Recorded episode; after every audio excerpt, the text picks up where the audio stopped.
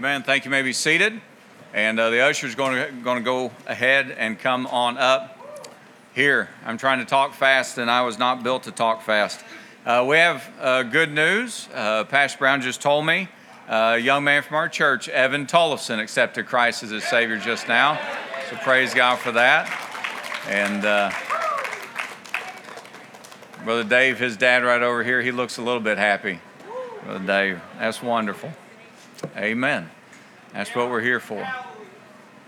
Well, let's have a word of prayer, and then uh, we have uh, the Beeman family is going to come sing for us. Let's bow our heads, close our eyes, and let's let's pray. Father, we just thank you so much, dear God, for this one that's come. And Lord, we thank you for saving his soul. And Father, we just pray be with them. Lord, I pray be with this meeting. Lord, if there's another one, and I think there is, God, just let your spirit move in their heart. They might follow as well. And we'll thank you for that. I pray you bless this offering. Uh, Lord, I pray you just to bless it uh, to this meeting, and we'll thank you for that. In Jesus' name, amen.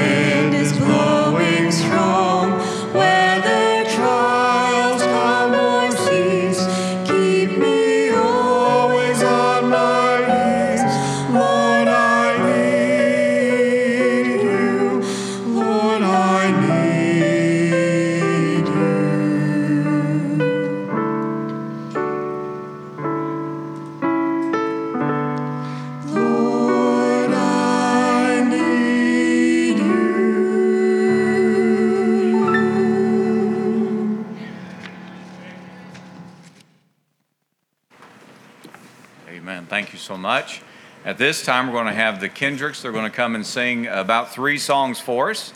And then following them, of course, we have our speaker tonight, uh, our second speaker tonight, Brother Brian McBride. And I appreciate Brother McBride. He's going to follow them as soon as they're done singing.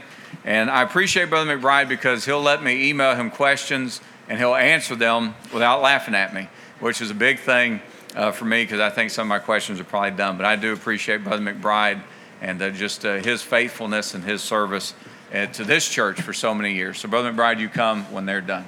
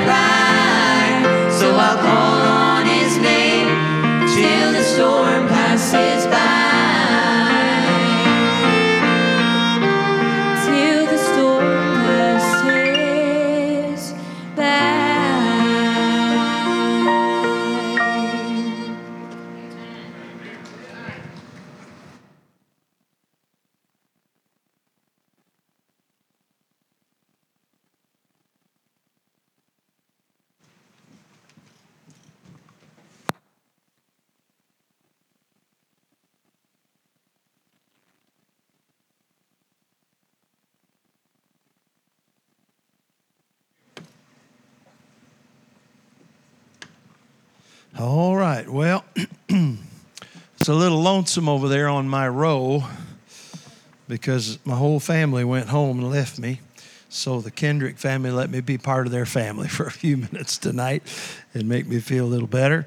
And uh, I want you to turn with me, if you will, to the 49th chapter of the book of Genesis. I mentioned to you I had preached uh, out of this chapter quite a bit last year. And um, then Sunday morning when we were here, we dealt with one of the boys we didn't deal with last year. And then somebody asked me about another one, and I got to looking at my records and history and things. And there's a couple fellas we missed, a couple more. So I want to preach on one of these fellas here. Take me just a few moments. Um, let me start and uh, in Genesis 49 in verses 1 and 2 and remind you of what's taken place in this chapter. Genesis 49, verse 1 and 2. And Jacob called unto his sons and said, Gather yourselves together, that I may tell you that which shall befall you in the last days. Gather yourselves together and hear, ye sons of Jacob, and hearken unto Israel your father. So Jacob's getting ready to die. He's going to leave this world. He calls his boys in. He's going to give them a word from God. Now, there's some things I like about this. I like the fact that when Jacob called his boys, all of them came. Whatever differences they had, they put aside and came and listened to what their father had to say. And then I like the fact that Jacob had something to say to them from God. Every father ought to have something from God to say to his children. Amen. And then verse 2 says this Gather yourselves together and hear ye, sons of Jacob, and hearken unto Israel your father. Now, notice the words hear and the word hearken. Apparently, those are two different things. Apparently, you can hear the word of God and not hearken to it. You can listen to it and not apply it to your life. So Jacob said, Don't just hear, hearken unto what I have to say to you. Then Jacob will go through his boys. He'll talk to uh, Reuben about the failure of the firstborn. Simeon and Levi about the wickedness of willfulness. He'll talk to Zebulun about the broadening of the border. He'll talk to Issachar about the soul of a servant. He will talk to Dan about the danger that Dan uh, is going to get in. And then he'll deal with Gad. We didn't deal with Gad last year. I think we might tomorrow night. But I want to look in verse 20 and I want to think about this boy Asher. There is a lesson for us here. It's a brief verse, doesn't say a whole lot, but we'll look at it and we'll look at a couple other passages of scripture with it. And I want you to notice verse 20, Genesis 49. Jacob looks over at his boy Asher and he says, Out of Asher his bread shall be fat and he shall yield royal dainties. Now, I'm going to tell you, that's not a whole lot to preach about right there. Uh, his bread shall be fat, and he shall yield royal dainties. But I'm going to preach on Asher for a little while tonight, and we're going to look at a couple other scriptures. I'm not going to give you the title of the message just yet. I'll give it to you a little later in the message. But I want to pray a moment and ask the Lord to help us. Father, we love you. Thank you for loving us first. I pray you'll help us tonight in the preaching of the Word of God. Lord, I pray you'll give us attentive hearts and willing hearts. I pray you work in my heart and in the heart of everyone that listens. And I pray, Lord, you get glory unto yourself. And we'll thank you for what you do in Jesus' name. Amen. Now, we read here about Asher, and Jacob says that his bread shall be fat and he shall yield royal dainties. Now, we might look at that and scratch our heads and say, What in the world is Jacob talking about? But we can understand a little better if we go to Deuteronomy and the 33rd chapter. In Deuteronomy 33, we have Moses speaking about the children of Israel. Like Jacob talked about his sons in Genesis 49, Moses will talk about the tribes in Deuteronomy 33. Now, watch what he says in Deuteronomy 33 about this man Asher, and it'll start in verse 24. Look at it with me. Deuteronomy 33 24. And of Asher he said, Let Asher be blessed with children, let him be acceptable to his brethren, and let him dip his foot in oil. Thy shoes shall be iron and brass, and as thy days, so shall thy strength be. Now, let's remember what Jacob said back in uh, Genesis 49 fat bread and royal dainties fat bread. That would mean an abundance of bread. Royal dainties would mean bread fit for a king. Then we read here four things that Moses will say about this tribe. Watch it now. First, he'll say it is the abundant tribe. Look what he said. Let Asher be blessed with children. When Asher came into the promised land, he numbered over 50, the men did now, numbered over 53,000 uh, men. That's one of the largest tribes of the children of Israel when they come into the promised land. So he's abundantly blessed with children. Notice what else it says. It says, Let him be acceptable to his brethren. Asher will be an abundant tribe, Asher will be an acceptable tribe. Now, this is an interesting thing. When you study the children of Israel camping in the wilderness, as they marched through the wilderness, they camped in a, in a particular order around the tabernacle. You remember that? And it's interesting where Asher is camped. Remember that in Jacob's family there are two sides. There's uh, there is uh, Rachel's side and Leah's side. Rachel's handmaid and Leah's handmaid, and there is a conflict between those two sides of the family. You remember Jacob married sisters. The only good thing about marrying sisters is you only get one mother-in-law out of the deal. But anyway, and so there's these two sides, and they are contrary and contradict one another. And so the boys don't get along normally between these two sides. But when we come to their camping in the wilderness, here's how they're laid out the eastern camp is Judah, Issachar, and Zebulun. Those are all Leah's sons. The western camp is Benjamin, Manasseh, and Ephraim. Those are all from Rachel's side of the family, son and grandsons. The southern side is Gad, Simeon, and Reuben. Those are all Leah's sons or Leah's handmaid sons. But when you come to the northern camp, here's the three tribes Dan, Naphtali, and Asher right in the middle. And what you have there on the northern side is the two sons of Bilhah and the one son of Zilpah. So you've got the two uh, opposite sides of the family that don't get along. You've got them camped together with Asher here on the northern camp. And what we're finding is apparently Asher was the only tribe that God could trust to get along with somebody from the other side of the family. He was the accepted acceptable tribe. Not only is the abundant tribe and the acceptable tribe, but he is the affluent tribe. Look what else it says in Deuteronomy. Now stay with me because we're headed somewhere. Watch what he says. And of Asher he said, Let Asher be blessed with children, let him be acceptable to his brethren. Now watch this, and let him dip his foot in oil. Thy shoes shall be iron and brass. So we're going to find now, remember the royal dainties and the fat bread? We're going to find that Asher is the affluent tribe tribe.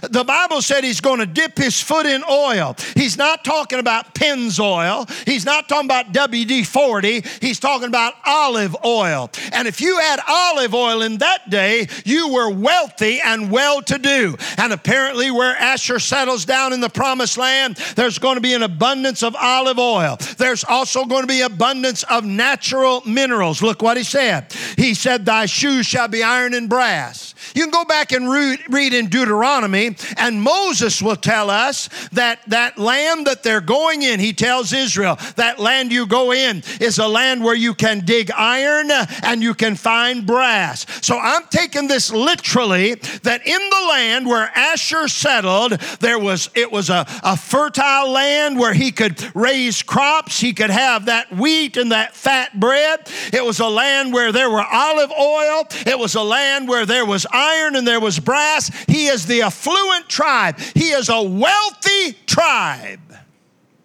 You know what he has? He has all the things we want. He has all the things we think we need abundance, affluence, and acceptability. He has all the things we're living for. But notice the last thing that Moses says about him. And as thy days, so shall thy strength be. Now, let me ask you a question. What are we going to do with this phrase right here? As thy days, so shall thy strength be. Now, here's what we would like to do with it, and I'm not fussing with you if this is what you've done with it. But here's what we'd like to do with it. We would like to say that God is promising Asher that for every day he lives, there'll be strength for that day. I like the sound of that. The only problem is, I can't find anywhere in the Bible where God promises me a good day today no matter how I lived yesterday. We would like to say that God is saying to Asher, I'm going to give you a good day every day. But he said that's not what he says to Asher. He said, As thy days, so shall thy strength be. Here's what my Bible says. My Bible said, Be not deceived. God is not mocked. Whatsoever a man soweth, that shall he also reap. And if you live a wicked life today, you're not going to have a good day tomorrow. Are you listening now? You're going to reap what you've sown. So here's what I would say the fourth thing I would say about Asher. He is the abundant tribe, he is the acceptable tribe, he is the affluent tribe. He has everything we think we want, but he is also the ailing tribe. Let me show it to you. I want you to look in Judges chapter number one. If you have your Bible, look in Judges chapter one. The children of Israel have come into the promised land. They are supposed to drive out the inhabitants and take the land. But I want you to notice what happens. Judges chapter 1, we'll start reading in verse 27. Neither did Manasseh drive out the inhabitants of Bethshean and her towns, nor Taanach and her towns, nor the inhabitants of Dor and her towns, nor the inhabitants of Ibleam and her towns, nor the inhabitants of Megiddo and her towns. Now watch this phrase. But the Canaanites would dwell in that land. And it came to pass when Israel was strong that they put the Canaanites to tribute and did not utterly drive them out. Now, watch verse 29. Neither did Ephraim drive out the Canaanites that dwelt in Gezer. Watch this phrase. But the Canaanites dwelt in Gezer among them. We're just told that the Canaanites dwelt among the Ephraimites. Look in verse 30. Neither did Zebulun drive out the inhabitants of Kitron, nor the inhabitants of Nahalal, but the Canaanites dwelt among them. There it is again. The Canaanites dwelt among them and became tributaries. Now watch a change in the language when we get to Asher. Neither did Asher drive out the inhabitants of Acco, nor the inhabitants of Zidon, nor the inhabitants of Ahlab, nor of Achzib, nor of Helbah, nor of Aphek, nor of Rehob. Watch it now. But the Asherites dwelt among the Canaanites. Do you see the difference? The Bible said that of the Ephraim, the Canaanites dwelt among them, among the Ephraimites, implying to us that the Ephraimites held the sway over the Canaanites. The Bible said of the men of Zebulun that the Canaanites dwelt among them. But when we get to Asher, the Bible doesn't say that the Canaanites dwelt among them, it said they dwelt among the Canaanites. You know what their problem is? They've got so used to getting along, they've got so used to being acceptable, they've gotten so used to having uh, the riches and the wealth that they have been overcome by the enemy. The Bible never tells us that they conquered anyone.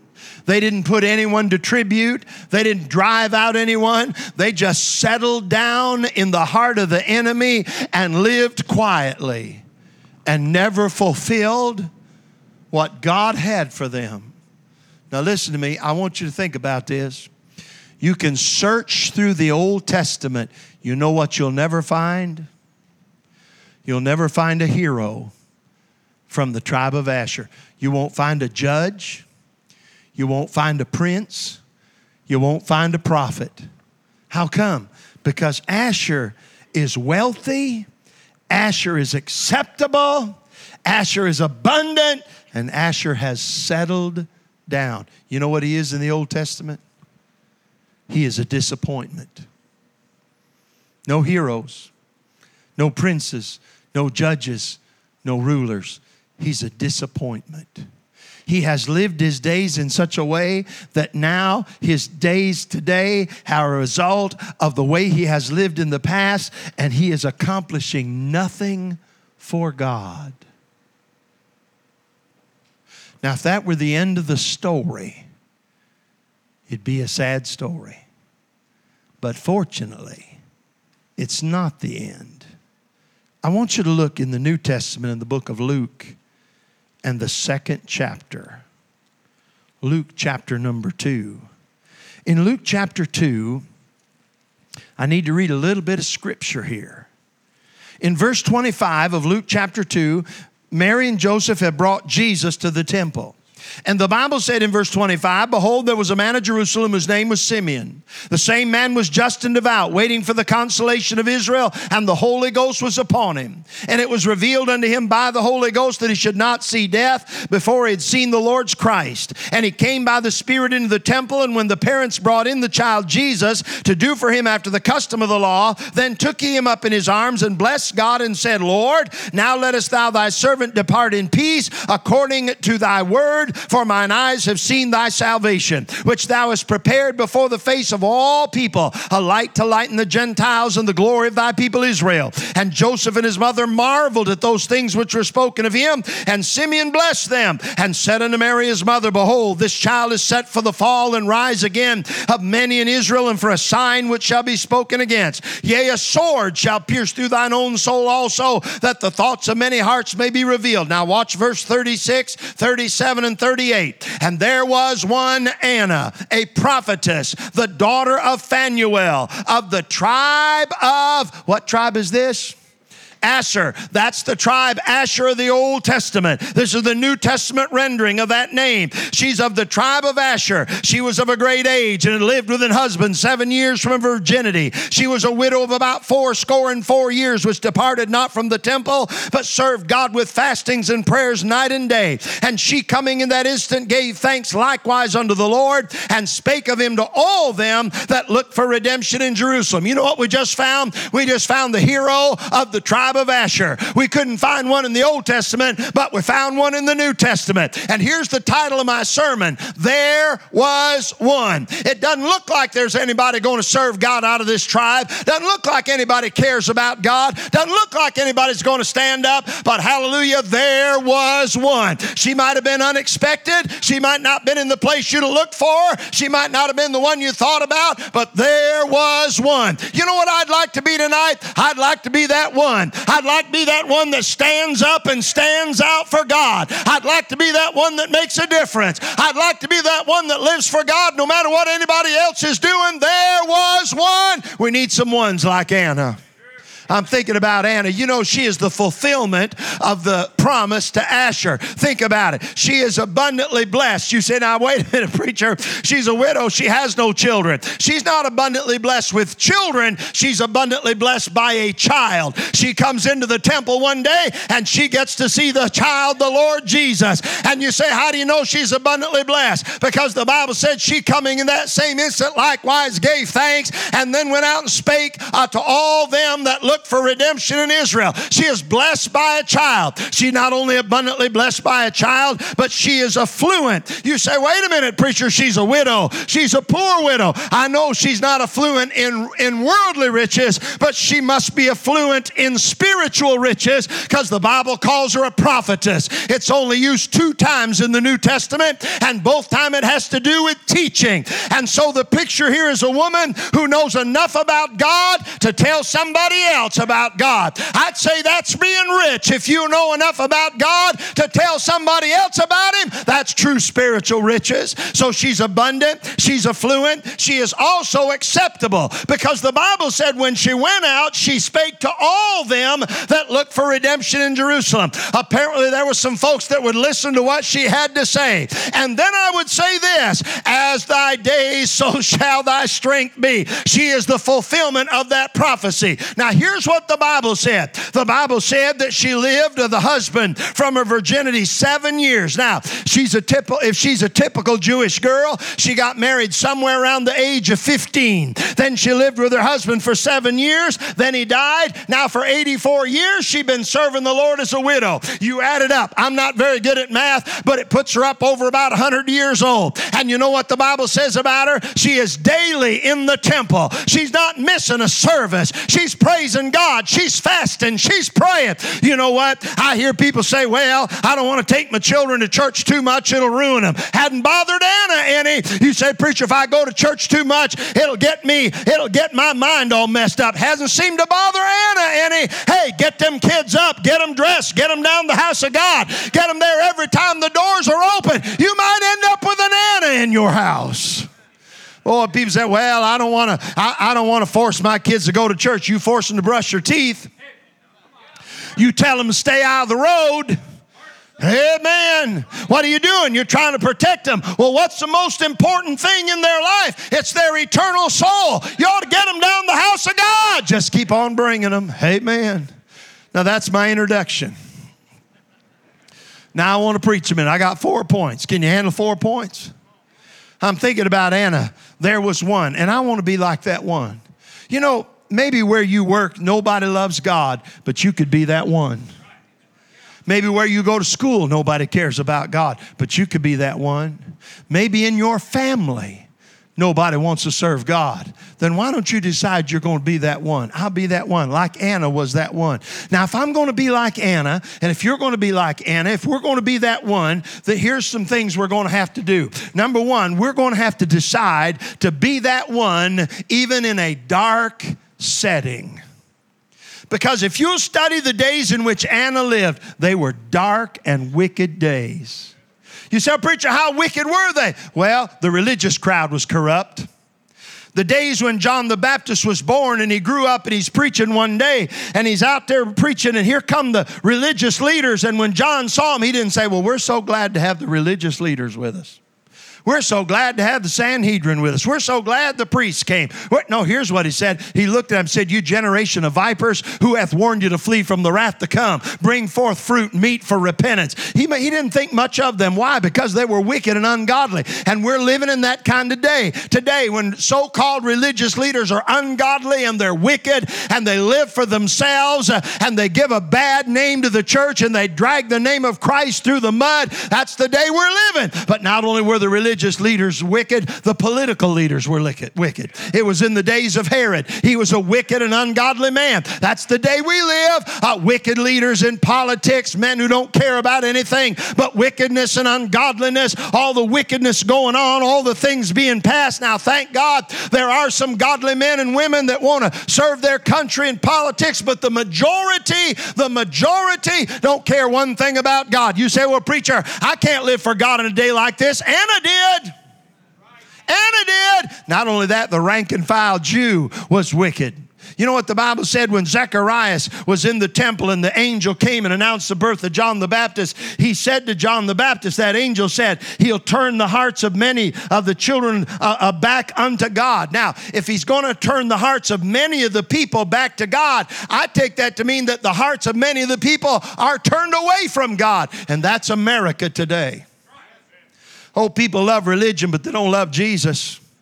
They love the form and the symbolism, and they love the ritual and they love the sacraments, but they don't love Christ. That's the day we live in. That's the day we're living in. You say, well, preacher, I can't live for God in a day like that. Anna did. Anna lived for God day by day by day by day by day, daily in the temple. The Bible said she was fasting and she was praying. She lived for God. She was that one. She was the hero of the tribe of Asher. Not only will they have to live and, and, and, and decide to be that one in a dark setting, but we'll have to decide to be that one sometimes in the midst of deep sorrow. Now, listen to what the Bible says about Anna. The Bible said of her that she lived with a husband seven years from her virginity, and then she'd been a widow for four score and four years, 84 years. So here's a woman who's gone through a heartbreak. She's lost her mate. She's lost the love of her life. She said goodbye to her husband. He's dead. I, I don't know what it's like to lose my mate. I don't, I don't want to ever know what it's like. But some of you here know what it's like. You know the heartache of it and the heartbreak of it. You know the heartache of losing someone you love, the heartache of losing a child or losing a parent or losing a husband. You, you, you go through deep trouble and you go through sorrow and, and sometimes other people don't understand it. And, and you just have if we haven't been through it you just have to give us a little space and give us a little grace. We pray for you and love you. We may not understand what you're going through but our heart goes out to you. Amen. And i think about anna. You know what she could have done? She could have done what some people do when their heart gets broken. They could have said i'm through with god. I'm through it. You know people like that. They've had their heart broken said i'm finished. I'm done it's not fair what I've gone through. I'm finished. But she didn't do that. She kept on for God. Sometime you're going to get your heart broken. Sometime you're going to get hurt. I had a lady tell me one time, I went out and visited this lady trying to get her to come to church when I was pastoring. Uh, they'd moved in the area and I wanted to visit, I took one of the men and I wanted to visit her and her husband. She was out there and she was uh, raking the leaves and her husband was in the house. And so I introduced myself to her and told her where I was pastoring, invited her to church. And her, the first words out of her mouth was this. She said, well, well, I'll tell you, we got hurt in church once. Now, here's the first, I didn't say this, but this is the first thought that came to my mind. The thought that came to my mind was just once? You only got hurt in church once? You know, life is filled with hurts. Life is filled with things that'll tear your heart out and break your heart. And Anna's heart, no doubt, was broken. But you know what she did? She kept on. She kept on serving God. You know what we're going to find out? We're going to find out in the hard times that God is still good. And God is still, we heard it sung about. We heard it sung about tonight so wonderfully that God is still good. He's still going to bless us. He's faithful. He's enough. And Anna knew that. So she served in a dark setting. She served in the midst of deep sorrow. And then let me say this to you she served, she stayed faithful. She was that one in the midst of daily service. Now look what the Bible said. She is a widow of about fourscore and four years, which departed not from the temple. Now watch this, but served God with fastings and prayers night and day. Now, I may be mistaken about this, but I don't know where there was a place in the temple that Anna could have lived. So when the Bible says she departed not from the temple, I take that to mean she was there every opportunity she could be. And she's fasting and she's praying. Now, there was a reason why I read about Simeon. And the reason was there are three things said about Simeon that are not said about Anna. You know what they are? It said the Holy Ghost was upon him. Doesn't say that about Anna. It said the Holy Ghost had revealed to him that he should not see death till he'd seen the Lord's Christ. It doesn't say that about Anna. And it said that the Spirit of God sent him into the temple on that particular day. And it doesn't say that about Anna. It doesn't say the Holy Ghost was on her. It doesn't say the Holy Ghost had given her a revelation. The Bible doesn't say the Holy Ghost prompted her to go. You say, well, why was Simeon there? Because the Holy Ghost said, get in there. There's somebody you need to see. Why was Anna there? Because she is always there. So I said, well, if the Holy Ghost prompts me, I'll go. No, go because you're supposed to go. Go because it's right to go. Just be in the house of God. Just be faithful. She didn't have, she didn't have what Simeon had, but she's faithful anyway. You say, well, what did she have? Well, if she didn't, if the Holy Ghost wasn't on her, remember what the Bible said? She spake of him to all them that look for redemption in Jerusalem. So apparently she is looking for redemption. But she had no special revelation from the Holy Ghost. So why was she looking for redemption? She must have had a Bible. She must have knew what the Old Testament said. She must have knew the promises that were in the Word of God that a Redeemer would come. She must have known about Genesis chapter 3. She must have known about the seed of the woman would bruise the head of the serpent. She must have known about the Old Testament prophecies. She must have been a student of the Word of God. And you know what she did? She may not have had the Spirit of God, but she had the Word of God, and apparently she built a life on that Word of God. Apparently she made her plans around the Word of God. Apparently she took that Word of God literally and said, This is what God said. And and I believe it, and I'm looking for God to fulfill His promise. You know what you ought to do tonight? You ought to get you a good word of God and just build your life on it. You ought to get in there and find something that'd be a foundation, something that would stay alive down in your soul and make you be faithful and make you live for God and make you talk about Him and make you want to be a hero for the cause of Christ. Get you a good Bible verse. But you know what? We've got more than Anna had. We got the Holy Ghost in us. Paul said, What? Know you not your body is a temple of the Holy Ghost, which is in you, which you have of God, and you're not your own, you're bought with a price. Wherefore glorify God in your body and in your spirit, which are God's. We got one up on Anna. We got the Word of God and the Spirit of God living in us. We ought to be faithful. We ought to be a hero for God. Now, there's one last thing I want to say about her she stood out. She was one for God in a, in a dark setting and through deep sorrow and through daily service. But something happened to her. She got to see a delightful sight. I, 84 years she'd been going to the temple. She'd been hearing, the, hearing them read the scripture and expound the scripture. 84 years. But then one day she walks in and she sees the one she'd been looking for for all those years. Somebody said, Preacher, what are you doing down there at Parkview Baptist Church? What are you, what are you doing getting together under a tent? Let me tell you what we're doing. We're just looking for Jesus. We're just wanting to get a good glimpse of him and we're wanting to see him real good one of these days. Wouldn't it be good? Wouldn't it be good if tonight while we're under the tent, Jesus just came back and we'd be like Anna, we came in, hallelujah, we came in under the tent uh, just to get a glimpse of him and all of a sudden we got to see him face to face. I tell you, that'd be a wonderful time. Can you imagine how excited she was? The Bible said, coming that instant, she likewise gave thanks uh, uh, for him. She saw the one she'd been looking for. And I'm telling you, friend, if you're born born again one of these days. Let's just keep looking for him because one of these days we're going to see him face to face. Job said, I'm going to see him. We're going to see him. Let's just keep on for him. Let me tell you a little story. When I was pastoring, I've probably told you this before, but I've only lived one life and I only have so many life experiences. But when I was pastoring, we had some folks, there was a state mental hospital up the road from our church, and they closed it down and they put barbed wire around it and razor wire and turned it into a prison. And they took all the patients from the state mental hospital and put them in little group homes all around our area. And right down the street from our church was a little group home where some of those people lived. And, and we, we had, at one time when I first went there, we had a four o'clock service for them by themselves on Sunday afternoon, and we called it the Songs of Sunshine. But I just be honest with you, I didn't like that. I wanted them in the service with us. And so I said, let's, let's just bring them to church. Let, let's not have a special for them. Let's just bring them to church. And so we did that. And we didn't always have a whole bunch, but there were three that came every service. And we had in our church, we had two two sections of pews in the middle aisle and an aisle down the side. And right down here, always on my left, always on the front row, always those three were there every service. There was Audrey, her sister Tressie, and a fellow named Clarence. They came every service. They were always, they never missed as long as somebody would go and get them. They never missed. And they loved their pastor. I mean, they loved me. They loved me better than some of my so called normal church folks love me.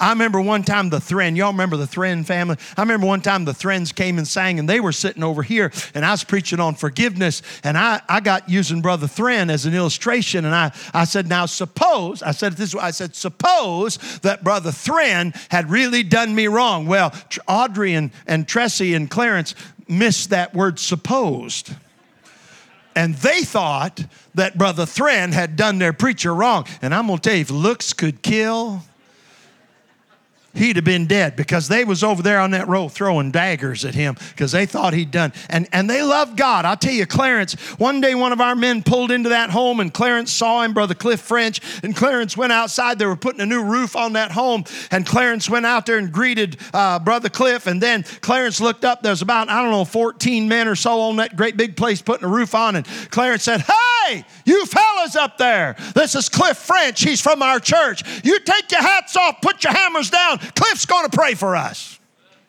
So what they do? They took their hats off, put their hammers down.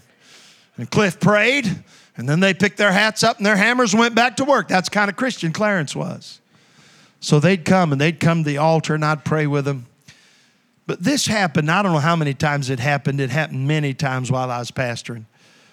they'd be on that front row, and I'd get up, and we'd had the specials, we'd had the offering, we'd had the announcements. It's time to preach now.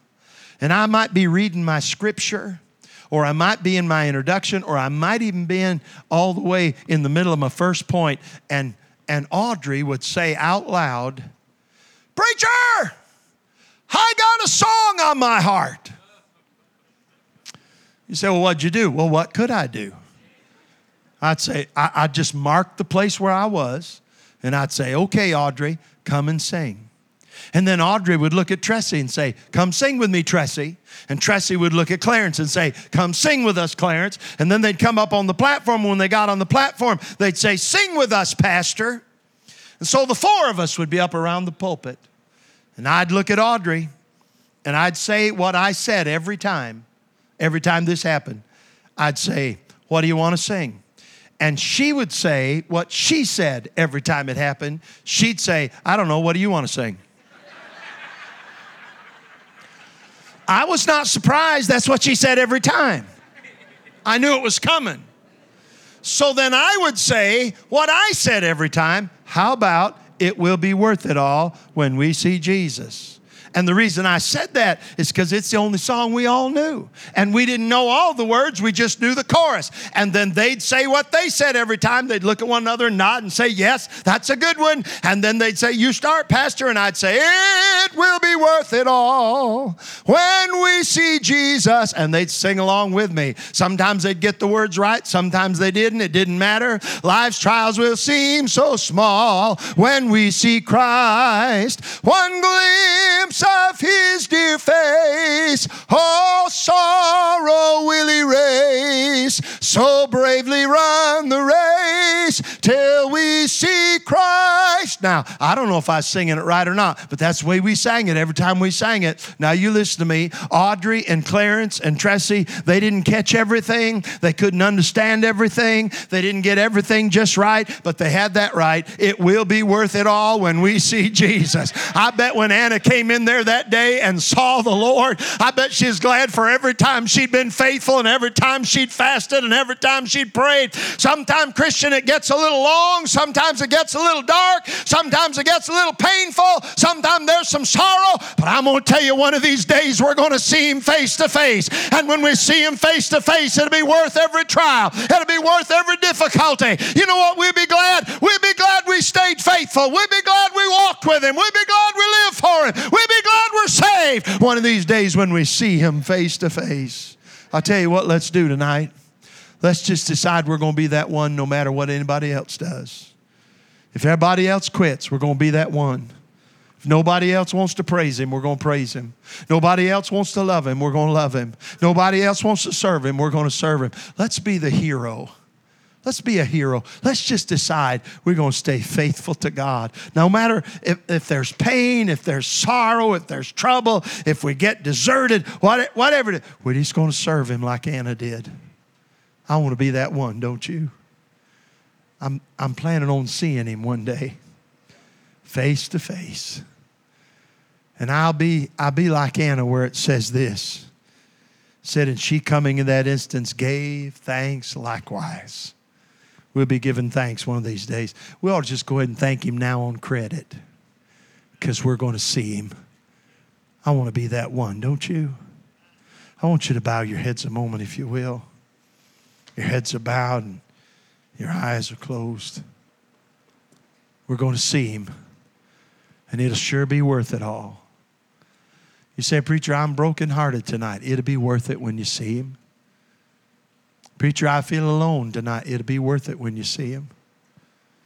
Preacher, I've been a little disappointed along the way. It'll be worth it when you see Him. Preacher, I've faced things I didn't understand. It'll be worth it when you see Him. It'll be worth it all. Coming in that instant, she likewise gave thanks unto the Lord. It'll sure be worth it when we see Him. And if we're saved, you're going to see Him. Let's just be that one tonight. Boy, husbands and wives, why don't you say, we're to, our family to serve God. We're just to serve God. Some teenager ought to come get on his knees say, I want to be a hero for God. I want to serve God because it's to be worth it when I see him. whatever the price, whatever the trial, whatever the difficulty, it'll be worth it when we see Him one day. You know, you might, maybe tonight you're not saved. You never trusted Christ. You heard our dear brother preach.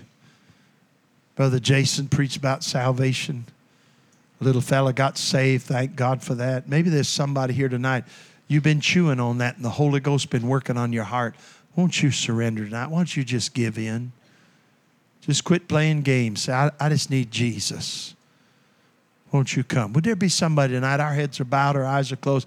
You slip your hand up. You say, Preacher, will you pray for me? I just need to be saved tonight. I need Jesus.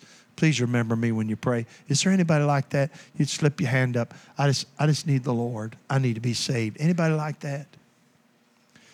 All right, Father, help us now in this invitation. Have your way in Jesus' name, I pray. Amen. Brother, lead us. Let's stand to our feet a moment. Our brother's going to lead us in a song. Some are at the altar. If you need to come, you come tonight. What, while our brother leads us.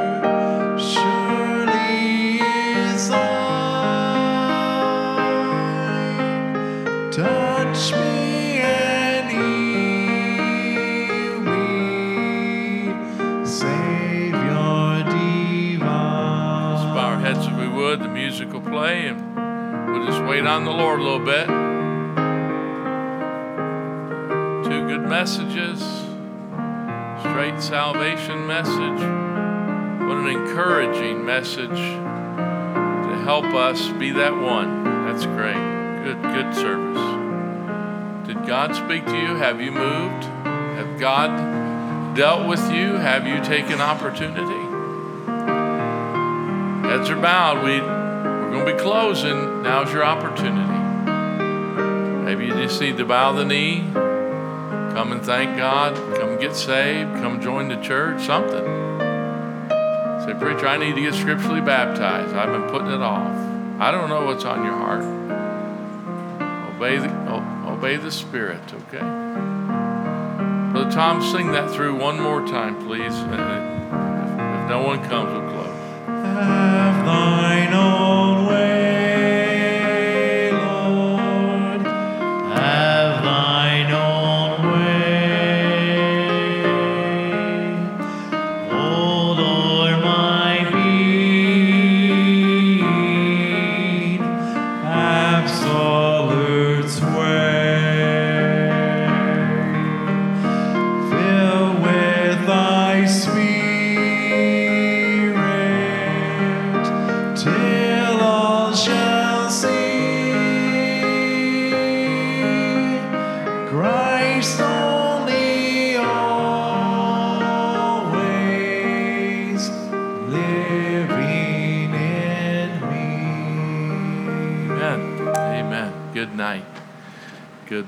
Congratulate uh, Ian. Got saved tonight, and it, that's wonderful. You know somebody else, a neighbor, and they haven't come yet, don't give up on them. Call them. Keep giving those flyers out. And it's already, like Jason said, Wednesday. Got Thursday and Friday church. And uh, of course, we have Afterglow Sunday. We'll have a little bit more tent in our church on Sunday, but got two more nights here. Now, I, let me just mention a few things. And tonight's food court, and we've got pizza. It's an easy night, pizza and all the other stuff. Come fellowship as you're leaving. Please be careful uh, for children's sake. There's another gift, or uh, what, what's tonight, Brother Jason, again? For the kids, some pop, some look like a sucker. Big, big sucker, okay? For the kids, okay? The kids. And uh, let's see what else. Oh, tomorrow night, for some of the years in the past, I had different local church, a local church pastor come preach one night at the meeting. I had a man on my heart and have a special guest preacher tomorrow night, first preacher, and then Brian McBride will be preaching. You say, Preacher, who is he? I'm not telling you. Because I want to, you know, get your interest, and you'll come, and it'll be a blessing. Believe me, it'll be a blessing. So tomorrow night, that, okay? And uh, I think that's it. Brother Jeremiah, anything else? Okay. And uh, let's, let's pray, and I got one more thing to say. Father, thank you so much for what we've heard tonight. as a blessing could sense your spirit here tonight. That was a blessing to me, Lord. I know it was to you. And thank you for a soul saved. We pray, God, that you bless us now as we depart. Keep everyone safe. And uh, we thank you in Jesus' name. Amen. I want to say this thank you to the pastors that came tonight and your churches. It's a great encouragement to our church. We appreciate your support. I do have one more thing. I probably shouldn't say it, but I feel like I got to say it. And please don't think ill of me or the church, but I got to say it. We're going to leave, right? Don't get mad at me. No collusion. Good night. God bless you.